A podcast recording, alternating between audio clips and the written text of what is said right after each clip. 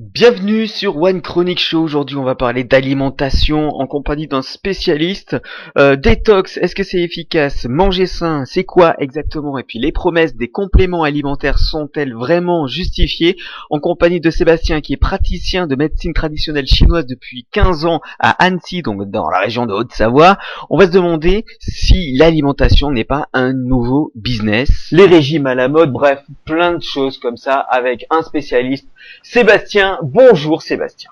Bonjour, merci de m'inviter. Alors, euh, alors moi je me dis ok, euh, c'est un médecin, d'accord. Euh, nous on a des médecins aussi qui sont un petit peu moins dans la tradition de la Chine, qui s'occupent un petit peu de nutrition aussi. Pourquoi on devrait t'écouter toi plus que les autres hein? Déjà, je trouve que la médecine occidentale ne s'occupe pas tant que ça de nutrition, justement. Euh, c'est quelque chose qui manque énormément. Après, il y a les diététiciens qui sont eux spécialistes de la nutrition. Et donc là, on est dans la nutrition moderne. Malheureusement, la nutrition moderne, elle s'attache qu'aux vitamines, aux minéraux, aux calories. Et, euh, et, quand on apprend la médecine traditionnelle chinoise et quand on la pratique, on se rend bien compte que c'est largement insuffisant. D'autre part, euh, la nutrition, comme elle est conseillée du point de vue de la médecine occidentale, est largement, je dis bien largement, influencée par les industries euh, euh agroalimentaires. Donc l'industrie laitière et autres types d'industries agroalimentaires. Et malheureusement, ça fausse toutes les données. Par exemple, on va vous dire en France qu'il y a besoin de tant de grammes, tant de milligrammes de calcium par jour en apport journalier alors qu'en fait euh, à l'OMS c'est trois fois moins. Mais parce que en France on est un pays où d'agriculture et on produit beaucoup de lait il y a besoin de beaucoup faire consommer du lait pour euh, euh, enrichir certaines industries agroalimentaires. Donc c'est faussé par l'argent. Alors que la médecine traditionnelle chinoise, l'argent, ça compte pas. Tout ce qui compte, c'est le bien, le bien-être et la bonne santé depuis des milliers d'années de tout un chacun. Alors évidemment, un praticien de médecine chinoise gagne sa vie, mais ça va pas plus loin.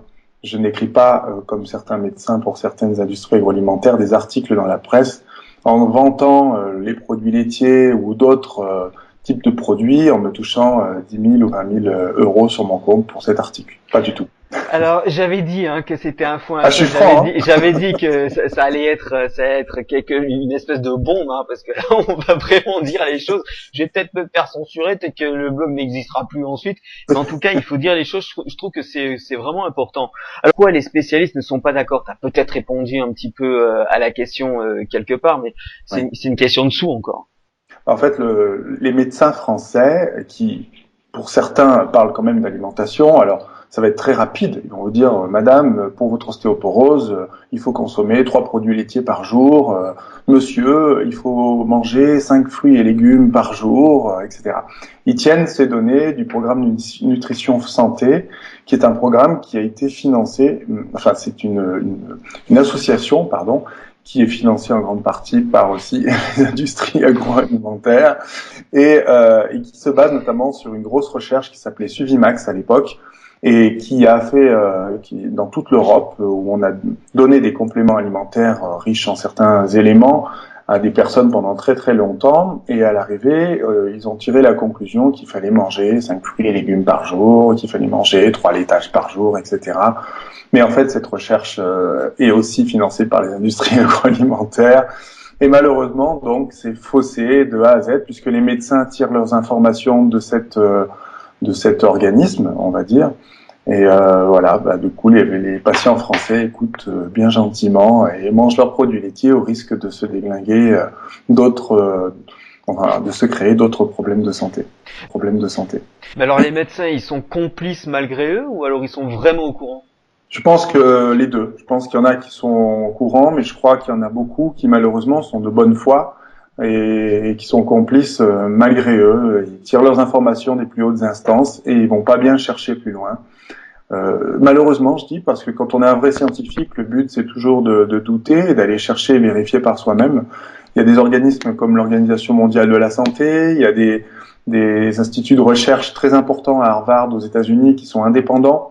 Il y a beaucoup d'instituts de recherche indépendants, ça veut dire pas dépendants d'industrie ni pharmaceutique ni agroalimentaire, et qui eux sont très sérieux et tirent des conclusions, comme par hasard, complètement différentes. D'accord, je comprends. Oui, on dit en, gros qu'une théorie est scientifique que si on peut la remettre en cause. Et là, c'est justement le euh, l'échec de, remise en cause de, tout ça qui, euh, qui rentre en ligne de compte. Alors autre chose, parce que j'ai lu, bon enfin ça c'est mes sources, hein, mais j'ai lu que 85% des promesses des compléments alimentaires ne sont pas justifiées. Alors info ou intox? Bah, En fait, le complément euh, alimentaire euh, doit être adapté précisément à chaque personne. Alors je pense en effet que dans notre société moderne, avec euh, le surmenage que chacun vit, les rythmes de travail, plus la maison, enfin euh, on est soumis à beaucoup de, choses, à des ondes, à des magnétismes, avec les appareils qui sont autour de nous, etc. Nos, organismes sont rudement sollicités. Et c'est vrai que pour faire face à tout, euh, selon pas mal de recherches, il est nécessaire de toute façon de prendre des compléments alimentaires. Donc ça, on remet pas le doute là-dessus. Par contre, après, là où on peut rediscuter, c'est sur euh, quel complément est donné à qui.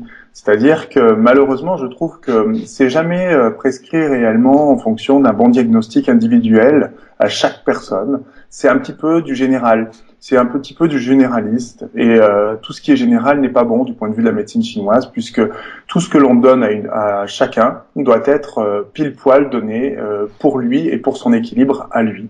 Donc ce qui correspond à l'un peut au contraire rendre malade une autre personne et vice versa. Donc, faut être très très prudent avec les compléments alimentaires et même les plantes médicinales. Donc, il euh, n'y a qu'un médecin qui peut nous dire ce qui est bon pour nous. Donc, euh, il faut pas hésiter à, à, en parler au médecin. Mais euh, tu disais que le médecin justement, il connaissait moins en Occident par rapport à, en Orient. Hmm. À, qui s'adresser? Alors Comment est-ce qu'on peut en parler? Les médecins de, de, médecine occidentale connaissent bien donc leurs médicaments qu'on connaît aussi. Ah oui, bah oui. mais les compléments, tout ce qui est compléments alimentaires, pour le coup, sont moins calés. Alors après, il, existe des, pharmaciens ou des gens, des pharmacologues qui sont à la pointe et qui connaissent beaucoup mieux leurs produits. Le problème, c'est qu'ils ne sont pas forcément formés au diagnostic. Donc pour bien euh, donner un bon complémentaire à une bonne personne, il faut les deux qualités. Il faut connaître parfaitement le complément alimentaire et aussi savoir poser un diagnostic. Par exemple, certaines personnes disent ah oui tiens pour la circulation du sang je prends de la vigne rouge. Euh, on me donne toujours de la vigne rouge et puis à ma copine, à mon copain, ils ont tous donné de la vigne rouge pour tous leurs problèmes de circulation du sang. Et c'est vrai qu'en médecine chinoise, on dira oui, la vigne rouge est bien pour certains types de problèmes de circulatoire, mais pas pour tous. il convient de bien faire un bon diagnostic et d'avoir des meilleures connaissances concernant cette plante pour pouvoir l'adapter à la bonne personne et en donner une autre à une autre personne qui fera tout aussi bien circuler le sang. Alors une question importante pour moi, c'est que là, euh, à l'heure où on enregistre cette interview, on va arriver dans l'hiver bientôt. Euh, la vitamine D, euh, il mm. faut vraiment en prendre ou alors c'est encore un, business là qui, qui, qui, qui est rentré à quelque temps? On nous dit oui, euh, la déprime que vous avez l'hiver, c'est à cause de la vitamine D parce qu'il n'y a plus de soleil. Info ou intox? Alors c'est vrai que le, manque de lumière, le, manque de soleil agit sur l'humeur et la santé des gens. Nous sommes de toute façon, du point de vue de la médecine chinoise, totalement interdépendants avec les saisons et la nature comme je l'ai dit souvent, et, c'est vrai que le manque de vitamine D, alors surtout influe sur la solidité osseuse. En fait, la vitamine D et avec le calcium euh, ensemble constituent, euh, enfin aident à la consolidation osseuse pour éviter les problèmes euh, d'ostéoporose notamment. Et donc en été, on en a moins besoin parce qu'on se met évidemment beaucoup plus au soleil et nos, nos, parties du corps qui sont bien plus découvertes et exposées au soleil, tandis qu'en hiver il fait froid et donc du coup il y a beaucoup moins de soleil. Et euh, du coup, comme on a moins de soleil, on capitalise, on génère beaucoup moins de, de vitamine D, ce qui fait que certaines personnes euh, un petit peu vieillissantes se retrouvent en déficience euh, de cette vitamine et risquent des, surtout des, des problèmes osseux. Pour l'humeur, euh, je pense que c'est surtout une notion de lumière et d'action de la lumière sur nos hormones et au niveau de notre cerveau qui joue sur le sur ça. Alors la vitamine D, je pense que de toute façon c'est pas c'est pas un médicament, c'est un complément qui peut être utile de prendre en effet, surtout pour les personnes à risque euh, au niveau de l'ostéoporose. Euh, voilà, par rapport, par contre, le calcium, il faut pas en prendre trop parce que sinon on peut avoir des pathologies, euh, notamment au niveau de la thyroïde, etc., avec le calcium. Donc c'est pas bon d'en avoir trop dans le sang. Donc il faut toujours bien faire des analyses complètes, un check-up complet pour savoir si on a besoin, oui ou non, d'un complément en calcium. Et je rajouterais que pour le calcium, ben, il faut pas forcément consommer euh, trois produits laitiers par jour. Donc ça, je crois qu'on l'a bien compris maintenant. Mais par contre, manger des amandes, des noisettes, manger de la viande, et puis aussi des végétaux légèrement cuits, des céréales complètes ou demi-complètes. Euh, il faut savoir, comme le dit le professeur Joyeux, et je crois qu'on va en parler un petit peu plus loin, que le, le calcium d'origine laitière s'assimile qu'à 40%, alors que le calcium végétal et animal s'assimile à 60%. D'accord. Euh, justement, tu parlais de, de, de, viande. Je vais me faire flinguer par toutes les personnes qui mangent pas de viande. Hmm. Comment on fait quand on mange pas de viande? On mange quoi? Alors, quand on mange pas de viande, on est végétarien, hein, c'est ça? Ou ouais. végétalien, végétarien. Euh...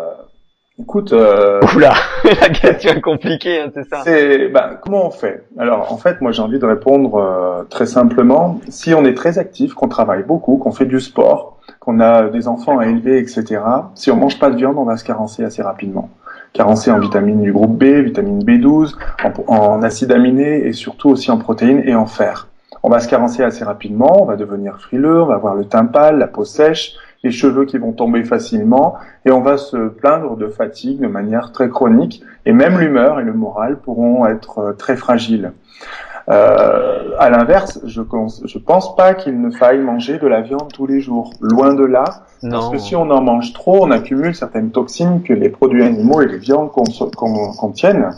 Et donc, euh, c'est pas bon non plus de trop en consommer. Euh, les gros carnivores sont les plus sujets au cancer du côlon, par exemple. Euh, je pense que encore une fois, c'est la, loi du, juste milieu, comme le dit la médecine traditionnelle chinoise, l'équilibre entre le yin et le yang. C'est euh, consommer modérément de la viande, et la médecine chinoise dit trois fois par semaine. Alors nous, les êtres humains, bien qu'il y y en a qui disent l'inverse, euh, nous avons tout de même des canines. Même si elles ne sont pas hyper développées comme les carnivores, donc nous ne sommes pas carnivores, c'est-à-dire que notre bol alimentaire n'est pas principalement composé de viande, euh, nous sommes des omnivores et nous avons besoin d'une petite quantité de viande pour être dans un équilibre de santé. Les végétariens, enfin les animaux dans la nature qui sont complètement végétariens, n'ont que des incisives et des molaires eh pour pouvoir euh, découper et broyer, mais ils n'ont pas de canines, euh, ils n'ont pas besoin de consommer les produits animaux. Moi, on m'a dit, mais non, faut pas que tu manges de la viande, mange du quinoa. Alors le quinoa est une légumineuse euh, comme les lentilles, euh, comme les haricots rouges, azuki, etc. Donc c'est vrai que ça contient beaucoup de protéines, mais euh, malheureusement ça sera carencé en B12, en vitamine B12 et en d'autres vitamines, et ça ne remplacera pas, comme le soja d'ailleurs, ça ne remplacera pas la viande. En fait, pour vraiment remplacer la viande, il faut être végétarien professionnel. C'est-à-dire qu'il faut vraiment avoir une connaissance accrue du végétarisme et de tous les, les, nutriments euh, de manière quasi professionnelle pour euh, être sûr, pour s'assurer de ne pas avoir, euh, de n'avoir aucun manque. D'accord. Alors, je, reviens sur les... Ce que je dis aussi aux patients, c'est que lorsque vous mangez un morceau de viande de quoi 100, 150 grammes, euh, pour avoir l'équivalent en certaines vitamines, acides aminés, protéines, fer, etc. avec les végétaux, il faudrait 4 à 5 végétaux juste pour ces 150 euh, grammes de viande. Donc 150 grammes de viande trois fois par semaine, ça vous apporte une grosse grosse quantité de certaines choses essentielles à la santé qu'il faudrait manger des cagettes et des cagettes de légumes et de légumineuses pour pouvoir les remplacer on parlait des, régimes à la mode puisqu'on parlait de, végétarisme. Euh, il y a le crudivorisme, le régime paléo, végétarien, végétalien, le régime sans gluten. Écoute, moi je sais plus du tout quoi penser de tout ça parce que j'entends tout et son contraire un petit peu partout. Hmm. Euh, c'est quoi le, pourquoi il y a des régimes à la mode comme ça? C'est parce que ça, ça convient à certaines personnes qui font des livres dessus, donc tout le monde se jette dessus. Euh, euh, c'est quoi ce que tu penses de, de, tous ces régimes à la mode Moi, je pense que c'est vraiment très compliqué tout ça. ça, je te le fais pas dire. Très compliqué. Euh, alors, en tout cas, en Asie, en Chine, euh, ce sont des gens qui font très très attention depuis des milliers d'années de manière culturelle à leur alimentation, et jamais, jamais il y a eu des, des courants de régimes comme ça Jamais, en fait. Euh, en Occident, on, a vraiment un problème avec l'alimentation. Soit on mange trop riche, soit on mange trop de viande, soit on mange trop cru. Euh, en fait, on, est toujours dans le trop. C'est ça le problème. Oui, c'est ça. On mange euh, Tu me parlais du, voilà, en plus on mange trop souvent. Tu me parlais du cri du vorisme. du point de vue de la médecine chinoise, c'est une catastrophe. C'est une catastrophe. Alors les gens disent oui, mais il faut manger cru parce que quand on mange cru, on mange vivant. Il y a toutes les vitamines et tous les minéraux dans les végétaux, donc euh, c'est bien. Alors que la cuisson détruit ces nutriments, etc. C'est vrai en partie. Le problème, c'est que si tu manges un morceau de chou-fleur cru, oui, tu vas avoir toute la vitamine C du chou-fleur, oui, tu vas avoir euh, tous ces nutriments intacts. Le problème, ça va être pour l'assimiler, ce morceau de chou-fleur. Ton corps va dépenser une quantité incroyable d'énergie et à la longue, je dis bien à la longue, euh, si on mange que du chou-fleur cru, que des pommes crues, que des carottes crues, que des, des légumes crus tout le temps, à la longue, on finit par épuiser totalement l'énergie de son système digestif et ne plus pouvoir assimiler ni transformer rien du tout. Donc, pour la médecine chinoise, manger trop cru refroidit et fatigue énormément le système digestif, l'organisme. Alors que les gens qui mangent très cru vont avoir très rapidement les mains froides, ils vont toujours avoir la petite laine sur le dos, ils vont être fragiles l'hiver, ils vont se choper très rapidement des rhumes, etc. Et puis finalement, ils vont faire des œdèmes, ils vont avoir les jambes qui vont commencer à gonfler facilement, ils comprendront pourquoi, pourquoi ils n'arriveront pas à perdre leur poids alors qu'ils mangent des salades à longueur d'été et d'année, Ils disent je comprends pas, je perds pas mon poids, tout simplement parce que manger trop cru ralentit tout le métabolisme du système digestif, mais aussi du réseau lymphatique, etc., et favorise euh, l'accumulation d'eau, de liquide, et refroidit l'organisme, affaiblit l'organisme et affaiblit les défenses immunitaires également.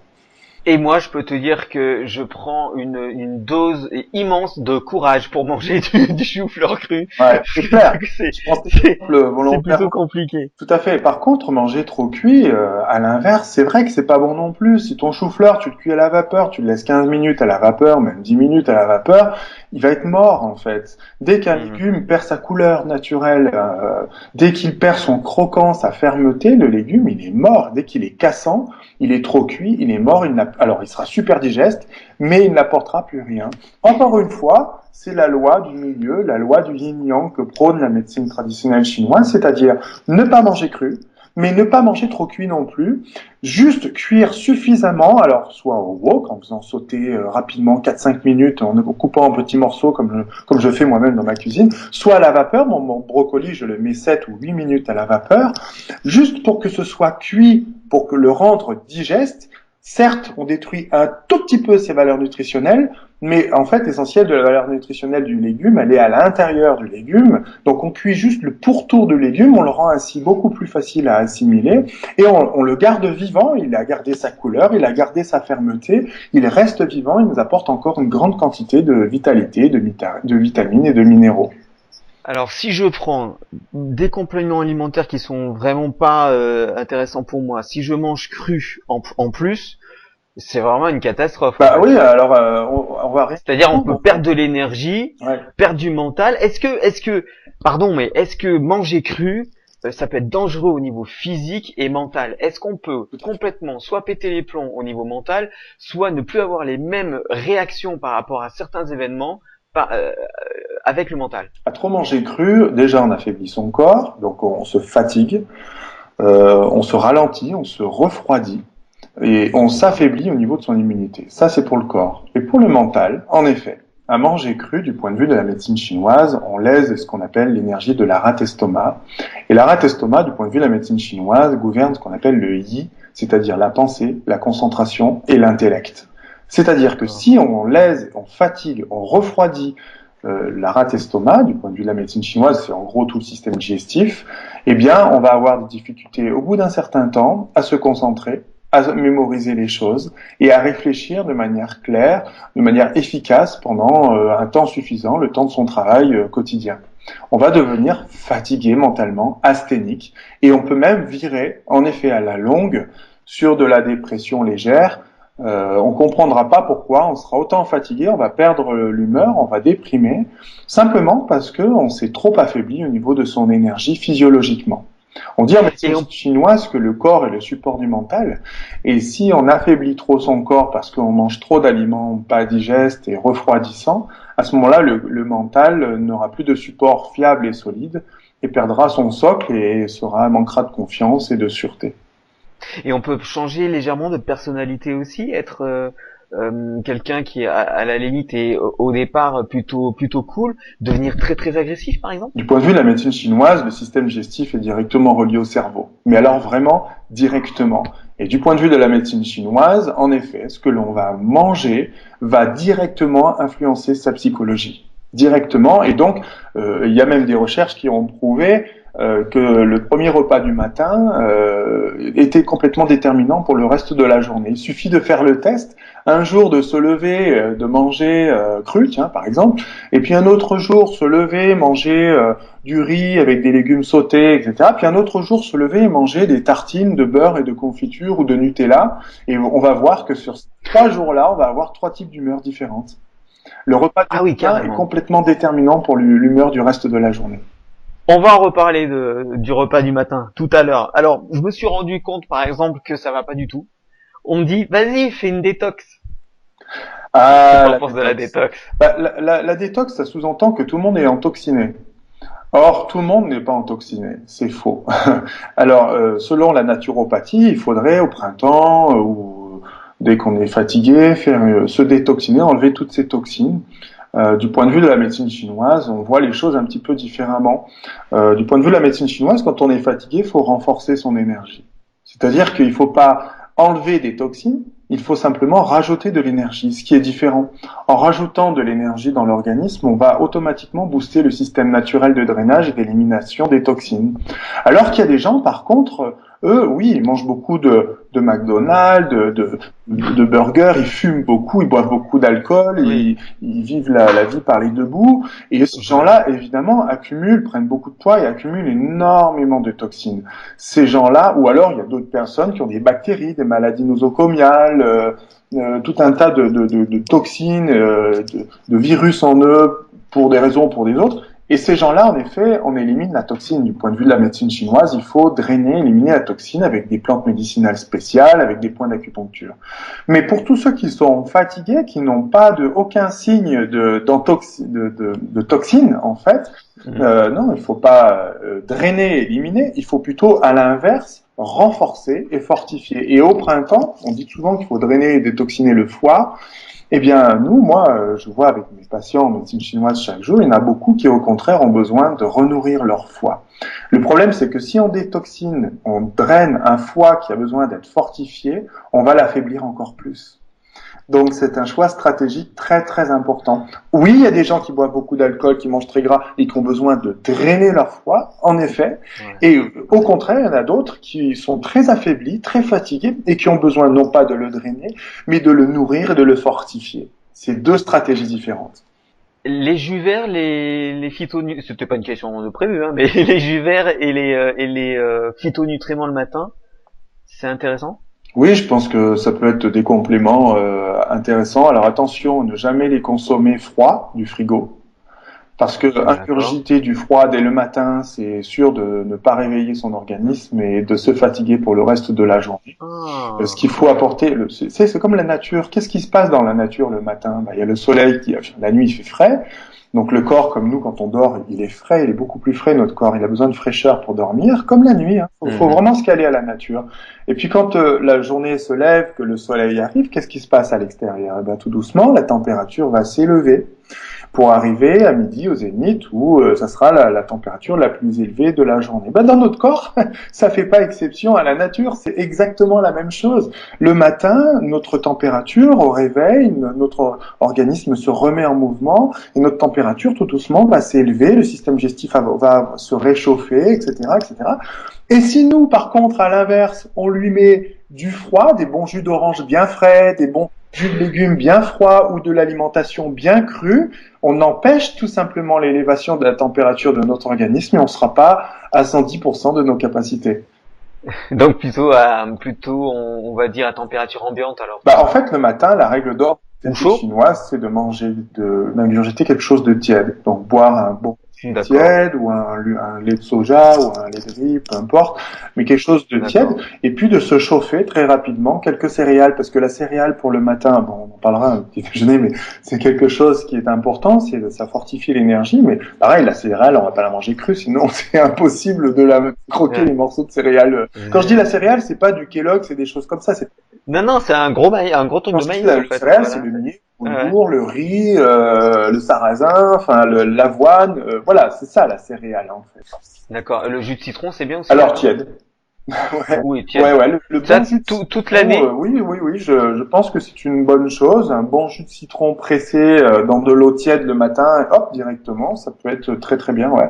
Ou dans son infusion, dans son thé, par exemple, paf, on va mettre le jus de citron dedans et hop, c'est gagné. Moi, j'avais découvert ce livre, Changer d'alimentation d'Henri Joyeux. C'est ma bible, en fait. C'est là où je vais chercher euh, le, plus d'informations, puisque on m'a toujours dit d'aller voir des livres d'abord plutôt que des articles de blog, etc. Après, les livres, euh, ça dépend qui les écrit. J'ai l'impression qu'il est quand même assez indépendant par rapport euh, par rapport aux autres. Pour toi, c'est pas, c'est un vrai ou un faux prophète? Le professeur Joyeux, euh, ça fait déjà très très longtemps que je me suis rapproché de lui, je l'ai même rencontré, et euh, je pense que c'est un, un, médecin éveillé et intelligent. Je pense que c'est quelqu'un qui euh, sort du lot dans le sens où l'industrie, euh, qu'elle soit agroalimentaire ou pharmaceutique, n'a aucune emprise sur lui. Et du coup, je pense que c'est vraiment un monsieur qui n'a qu'un intérêt, c'est la santé et le bien de son prochain. Euh, professeur Joyeux est un professeur cancérologue euh, qui enseignait à l'université de Montpellier. Et euh, moi-même, quand j'ai reçu mes cours de cancérologie en médecine chinoise pendant euh, six longues années, euh, mes professeurs euh, nous citaient très très souvent les recherches du professeur Joyeux, qui est quelqu'un de sérieux. Alors voilà, il s'est intéressé à l'alimentation dès le départ, parce que comme disent les Chinois, que ton aliment soit ton premier médicament. Ça, si, ça vient de la médecine chinoise. Et le professeur Joyeux s'est aussi longuement intéressé à la diététique traditionnelle chinoise. Il la connaît bien et ça a aussi aidé à ses recherches. Donc je pense que tous les écrits du professeur Joyeux, que ce soit sur l'alimentation, les vaccins et euh, tout un tas d'autres choses, les produits laitiers notamment, euh, c'est sérieux et c'est surtout appuyé, parce qu'il ne parle pas que de lui dans ses ouvrages, c'est appuyé par tout un tas de recherches d'autres grands imminents professeurs dans du monde entier. Donc euh, personnellement, je l'écoute euh, très très attentivement et j'ai un grand respect pour lui. Euh, changer d'alimentation, ça va pas être facile parce que il y a le régime sans gluten aussi. Alors le gluten, est-ce que c'est un phénomène de mode ou est-ce que c'est encore il y a une espèce d'arnaque encore derrière Qu'est-ce qui se passe avec le gluten Je pense pas que ce soit une arnaque. Je pense qu'en effet, il y a vraiment des gens qui sont intolérants au gluten. Il y en a d'autres qui ne le sont pas, mais qui croient l'être. Et puis il y en a d'autres parce que c'est la mode, ils veulent l'être. ils sont rentrés, ils sont comme tout le monde, ils rentrent dans le rang. Ah oui, moi aussi, je suis intolérant au gluten. oui, parce Super. que ça fait pas, ça fait penser un peu à Jules Romain et Knock, hein, euh, qui dit il faudrait, il faudrait juste mettre les gens euh, malades juste pour voir. Quoi, ouais c'est s'inventer des inventer des maladies parce que c'est le docteur Parpalais qui euh, qui décide de d'être à la retraite et c'est le docteur Knock qui arrive et qui dit voilà euh, euh, je en gros il va il va faire en sorte que tout le monde tombe malade alors que tout le monde va bien quoi. Est-ce que c'est bah, les gens, ce, qui se passe avec le gluten se plaindre hein, de toute façon, euh, voilà. Donc les gens qui aiment se plaindre, la moindre excuse, ils la prennent et ils se l'approprient et, et, même s'ils sont pas intolérants rien du tout, bah, ils se créent une intolérance. Alors par contre, comme je disais, il y a des gens qui sont réellement intolérants au gluten. Dans ces cas-là, c'est vrai que il vaut mieux pour eux choisir, si possible, des aliments euh, démunis de gluten. Par contre, en médecine chinoise, on ne considère pas euh, l'intolérance au gluten comme une fatalité. Normalement, un corps en bonne santé et plein d'énergie serait capable de digérer le gluten sans aucun problème. Et je vais en revenir encore à ce que je disais tout à l'heure, au système rat-estomac de la médecine chinoise, puisque en fait, ce qu'on appelle rat-estomac, c'est tout un système de, de, intestinal, de flore intestinale, du pancréas, de la vésicule. C'est tout le système digestif qui gouverne le transport et la transformation du bol alimentaire que nous, en médecine chinoise, on appelle pi-wei, c'est-à-dire rat-estomac. Eh bien, si par le, parce que on se surmène, parce qu'on travaille trop, parce qu'on fait trop de sport, parce que ça aussi, trop faire de sport, c'est du surmenage, on dépense trop d'énergie, euh, parce qu'on mange trop cru, où on mange trop tout court, trop riche, tout ça, ou qu'on réfléchit trop aussi, qu'on a trop de travail intellectuel du point de vue de la médecine chinoise, tout ça, ah, ça, je vais ce noter, sont, ça. tout ça, ce sont des sources d'affaiblissement de l'énergie de la rate et de l'estomac. Et une fois que l'énergie de la rate et de l'estomac est affaiblie, à ce moment-là, elle va mal transporter et mal transformer le bol alimentaire. Et certains aliments ne vont plus être digérés. On va devenir intolérant. Comme on devient allergique aussi, hein, il y a des gens qui n'ont jamais été allergiques au pollen, par exemple, puis un jour, comme ça, à 40 ans, paf, ça y est, je suis allergique au pollen. Donc on va devenir allergique parce qu'on a amenuisé l'énergie de son système digestif, de la rate estomac, et puis c'est vrai que tout d'un tout d'un coup, on va être intolérant au gluten. Ce n'est pas une facilité, une fatalité, pardon, au niveau de la médecine chinoise il faut, euh, le temps de l'intolérance, éviter évidemment d'en consommer, mais surtout, il faut se renforcer au niveau de son énergie constamment, aller voir éventuellement un praticien de médecine traditionnelle chinoise, arrêter de surmener, arrêter d'en faire trop, arrêter de trop penser, de trop se concentrer, si, parce qu'il y en a beaucoup qui, qui sont vraiment dans le trop tout le temps, et puis prendre soin de sa santé, prendre des plantes médicinales comme le, alors il y a le ginseng, il y a, tout un tas d'autres plantes médicinales qui vont renforcer, redonner de l'énergie à la rate et l'estomac. Et quand cette rate estomac, après plusieurs mois de traitement, aura récupéré l'énergie nécessaire, on pourra remanger tous les aliments auxquels on était intolérant, soit les pommes, le gluten ou peu importe n'importe quel autre aliment, et le redigérer. Et moi, ça, je le vois tous les jours dans mon cabinet. Et les gens me disent, mais c'est dingue, euh, je pouvais pas manger les pommes, ça me donnait telle réaction. Dès que j'en croquais une, c'était Ouais. foutu, etc. Et depuis que vous m'avez renforcé depuis 3-4 mois, ça y est, j'en mange, mais normalement, comme tout le monde, et je suis content, je suis plus intolérant. Donc en fait, la, la moralité, c'est ça. C'est prenez soin de votre énergie, ne l'affaiblissez pas, au contraire, quand euh, vous ne tolérez plus quelque chose, allez voir quelqu'un qui va vous aider à renforcer l'énergie de votre système digestif, et de nouveau, vous pourrez remanger du gluten sans aucun problème. Alors on continue sur les les, euh, les aliments euh, qui- qu'il faut abandonner par exemple. Ça serait quoi Bah, les produits laitiers d'origine animale, euh, alors ça, je vais rejoindre le professeur Joyeux là-dessus. Euh, Tous les produits laitiers euh, d'origine animale sont faits pour les animaux. Euh, C'est-à-dire que le lait de vache est fait pour le bébé de la vache, hein, qui ne fonctionne absolument pas comme nous. Ils ont un système digestif complètement différent du nôtre. Ils ont des besoins nutritionnels complètement différents des nôtres.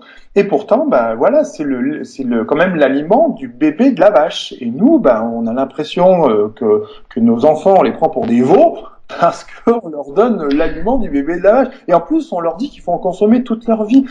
La nature n'a pas fait l'être humain pour consommer le lait de vache. La nature a fait l'être humain pour manger d'autres choses. Et le lait de brebis, le lait de chèvre est plus assimilable, mais c'est toujours pas l'idéal non plus. Comme je dis souvent, c'est moins pire. Mais mieux, c'est Oui. de passer de produits laitiers au bénéfice de de- d'amandes, de, noisettes, de, de un petit peu de viande, de légumes, de céréales complètes ou demi-complètes, euh, pour avoir tous les taux de- d'eau aussi, beaucoup boire, pour avoir le, largement les taux de calcium et de tout un de magnésium, de, de tout un tas d'autres euh, micronutriments. On n'a pas besoin, nous, êtres humains, de produits laitiers. Et d'ailleurs, les pays qui ne consomment pas de produits laitiers, donc euh, jusqu'ici l'Asie, euh, le Japon, bon, ils s'y mettent hein, malheureusement à cause de l'industrie alimentaire, encore une fois. Et puis il y a aussi certains pays d'Afrique, etc., qui consomment pas du tout de produits laitiers. Ces gens-là ont des taux d'ostéoporose proches du zéro. Alors que les, pays nordiques, comme la Norvège et d'autres pays qui consomment énormément de produits laitiers, on, regarde les grilles et les courbes, eh bien le taux d'ostéoporose est de plus en plus élevé. Plus le peuple en consomme, et plus le taux d'ostéoporose est plus élevé. Et Mm. euh, les grands chercheurs à Harvard, des gens qui sont indépendants et pas dépendants de- d'industrie agroalimentaire ou d'un financement autre, euh, ces grands chercheurs expliquent qu'en consommant trop de produits laitiers, on acidifie énormément son organisme. L'organisme devient très acide dans le rapport acide-base. Et un organisme acide, c'est un organisme qui épuise ses os.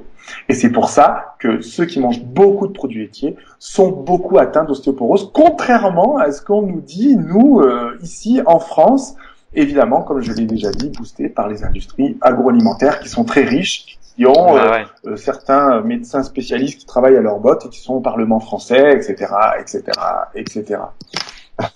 Euh, Ouais, ça, ça, ne, ça, ça, voilà, peu, ça va pas, ça va pas faire plaisir aux, agriculteurs. oui, bah oui, c'est comme ça. Euh, moi, je soigne hein, des agriculteurs et je leur dis à eux-mêmes, arrêtez de manger du fromage. Je suis en Haute-Savoie. Donc, euh, ah là, attention, vous avez telle pathologie, vous avez des nodules, vous avez du cholestérol, vous avez ci, vous avez ça, vous avez tel euh, tel euh, eczéma, tel psoriasis. Là, il faut vraiment, vraiment que vous arrêtiez de, de consommer votre fromage, votre laitage. Et lui, il me dit, mais j'en vends. Je dis, bah oui, mais qu'est-ce que vous voulez? C'est pas fait pour l'être humain. Vous avez beau en vendre, c'est ok, mais c'est pas fait pour l'être humain. Il faut en consommer très modérément. Donc ça, ça fait partie des aliments à éviter.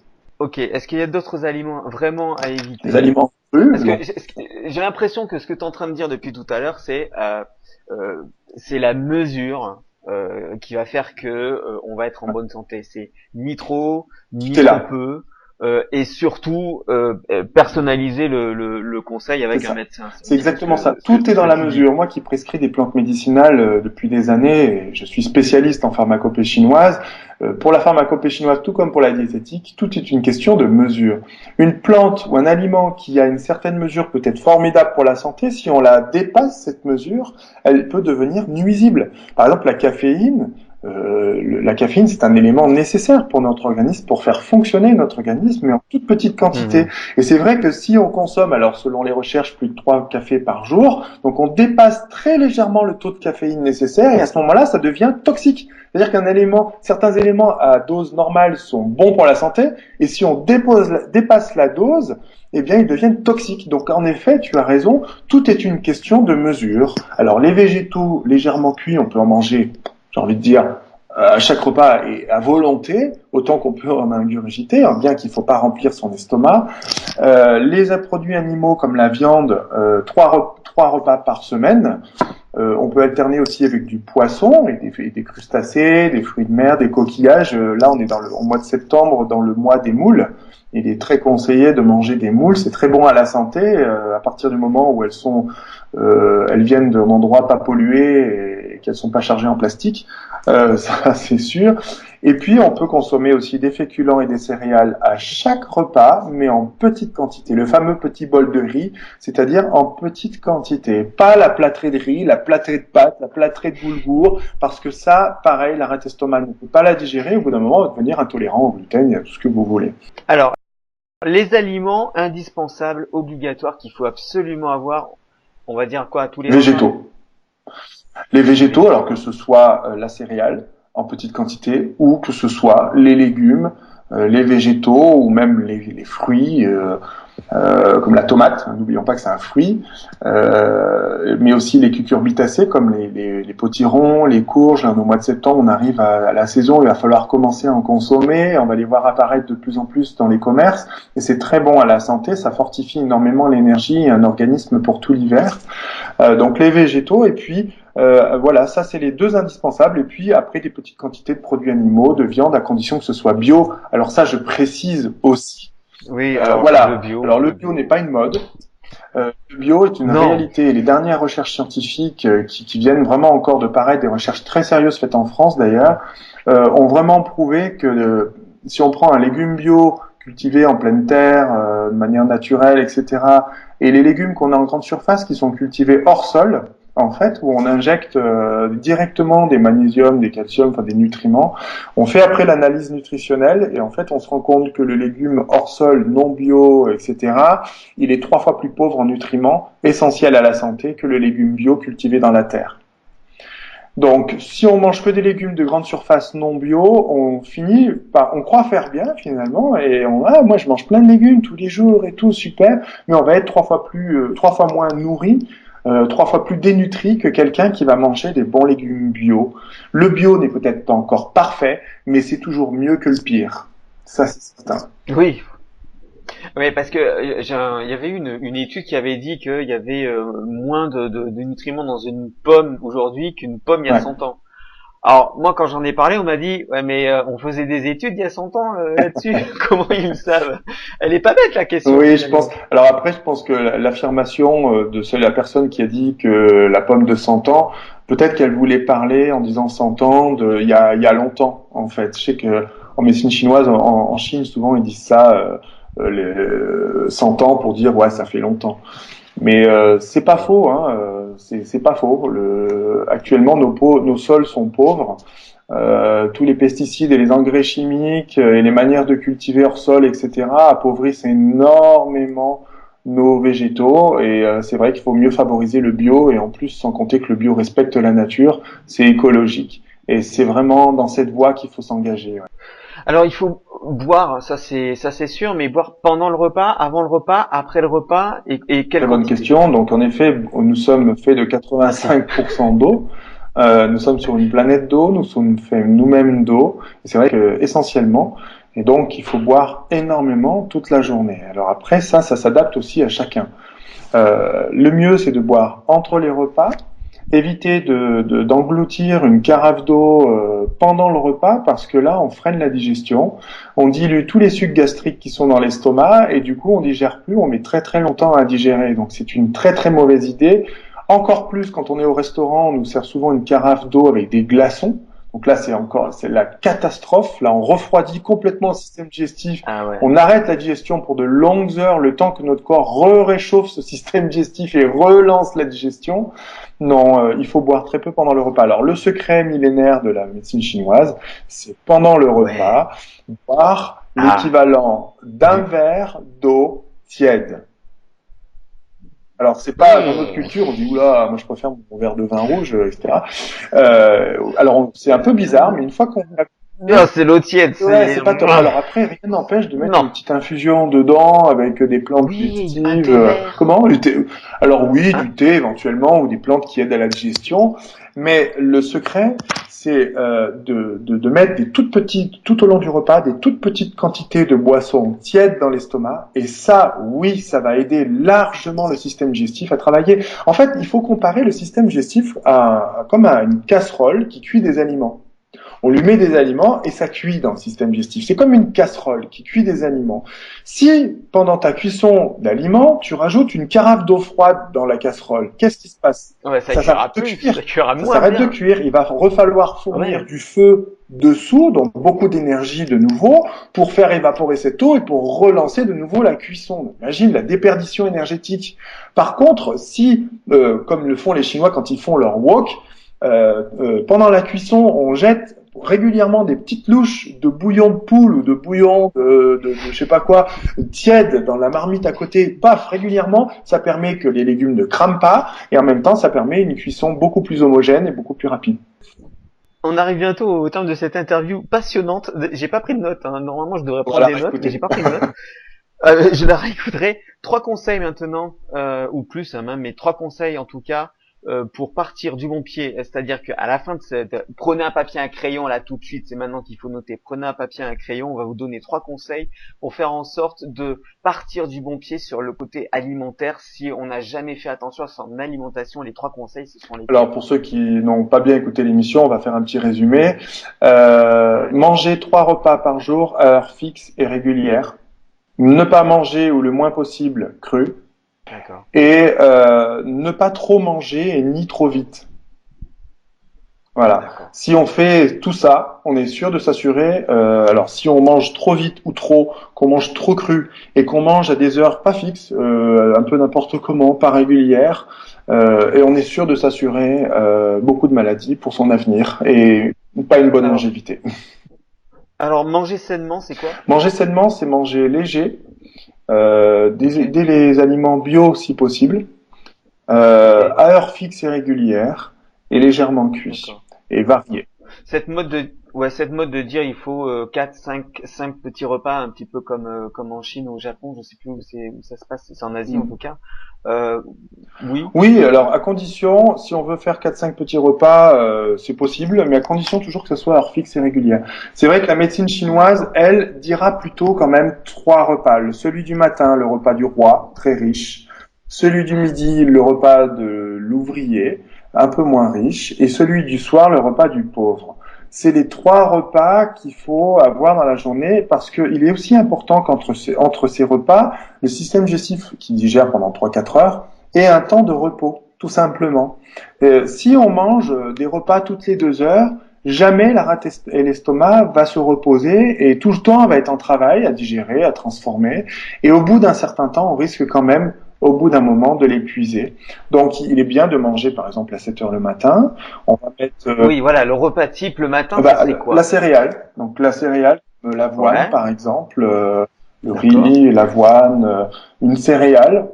On peut se faire sauter des petits morceaux de, de poulet ou, ou de bœuf, ou c'est pas dans notre culture ah ouais, faut abandonner carrément le petit déjeuner euh, continental. Et en fait, pour, récupérer un peu les restes de la veille, avec un, bon petit thé, euh, quelques légumes bien frais, légèrement cuits. En fait, c'est un vrai repas. L'idéal, ça serait ah, ouais, le petit déjeuner à la française avec la tartine, le beurre et la confiture, ou le Nutella, ou, ou trempé dans le café, etc.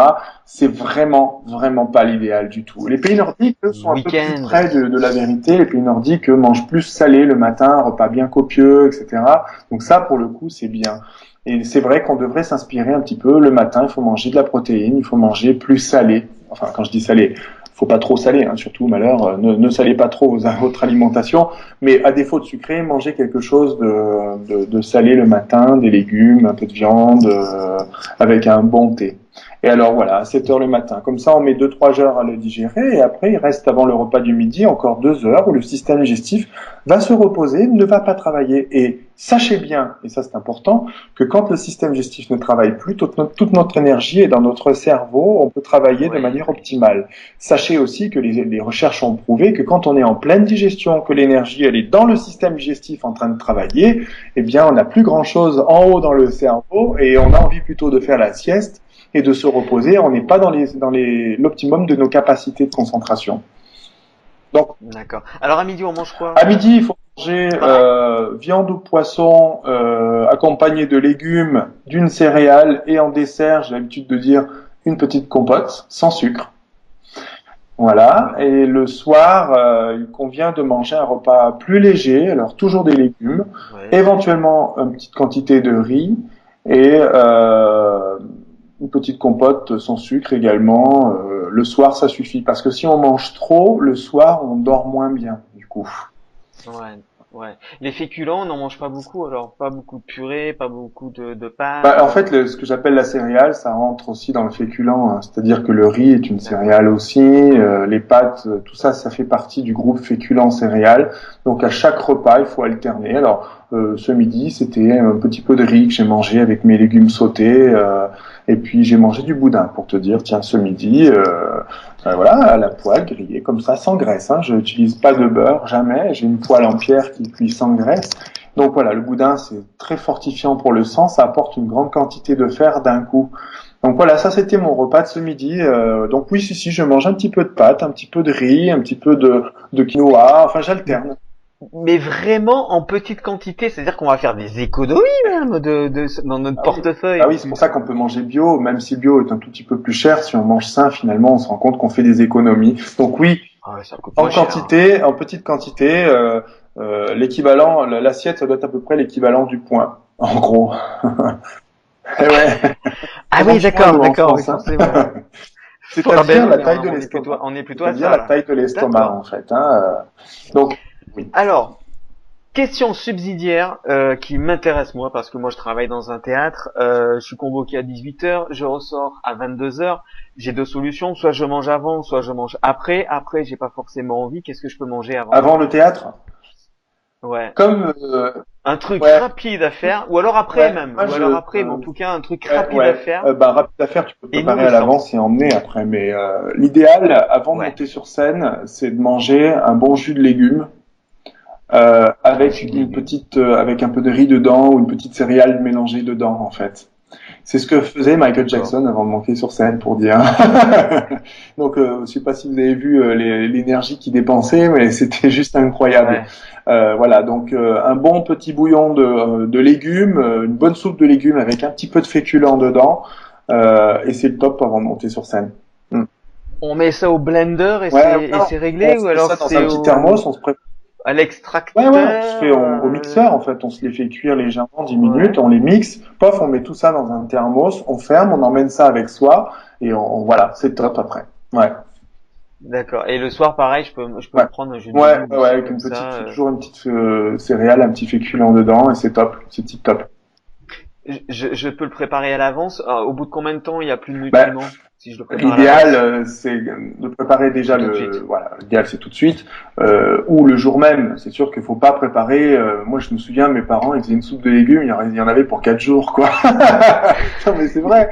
Alors bon, on nous dit ah non, c'est plein de vitamines, mais le lendemain, il y avait déjà plus rien dans la soupe de légumes en fait. Donc il faut, si on mixe, il faut manger vraiment le plus rapidement possible et pas plus d'un jour. Hmm. Un œuf peut-être ouais, manger ça peut être aussi, une, aussi une protéine, donc euh, un œuf, pas trop euh, d'œuf non plus euh, avant de monter sur scène parce que c'est un peu lourd à digérer, c'est de la grosse protéine, mais pourquoi pas C'est très nul. Le l'œuf pour le matin, ça peut être pas mal par contre. Ouais, ça j'aime bien. Enfin, dur ou, ou, brouillé à la coque, n'importe. Alors à, la coque, oui, bien sûr, à condition qu'il soit frais sorti de la poule. Euh, moi, j'ai des patients adorables qui m'amènent des œufs de poule frais du jour. Euh, moi, le, je, je, rentre et tout de suite, je me fais des bons œufs à la coque. Euh, c'est excellent, ouais. c'est excellent. Ah, c'est super. Tu voulais parler de d'une femme qui s'appelle Toyoyo. C'est ça. ça? Tu m'as tu, tu m'as bien dit et qui est prix Nobel. De voilà, euh, je voulais rendre hommage à, à cette personne âgée puisqu'elle a 84 ans, euh, qui vient euh, de se voir décerner le prix Nobel de médecine, donc la plus haute distinction. Euh, grâce à sa recherche de toute sa vie, euh, elle a cherché, euh, elle est pharmacologue chinoise, donc cette femme, Tu Yoyo, elle s'appelle, euh, et elle est spécialiste en pharmacopée traditionnelle chinoise, donc en plantes médicinales chinoises, que d'ailleurs j'ai prescrit moi-même tous les jours dans mon cabinet. Et au jour d'aujourd'hui, elle s'est vue récompensée pour sa recherche sur le paludisme ou la malaria. Donc c'est une maladie parasitaire qui tue des milliers et des milliers de personnes chaque jour chaque jour, des milliers de personnes meurent du paludisme et cette dame a fait de longues études en fouillant dans les textes classiques de médecine traditionnelle chinoise très anciens et en trouvant la manière idéale d'utiliser cette plante médicinale qui est l'artémise qu'on trouve dans nos champs, hein, qu'on trouve partout en fait. L'artémise, voilà. Euh, alors elle a un nom anglais aussi, c'est wormwood, le bois au, au vert, vert V-E-R-S, c'est le, le, le vert, le parasite en fait. Et euh, on l'appelle Qinghao en, en, médecine traditionnelle chinoise. Et du coup, sa recherche euh, a prouvé, bah, a réussi à faire en sorte de, de, de là, de, on va pouvoir guérir tous les gens atteints du paludisme, c'est-à-dire sauver des milliers de personnes chaque jour.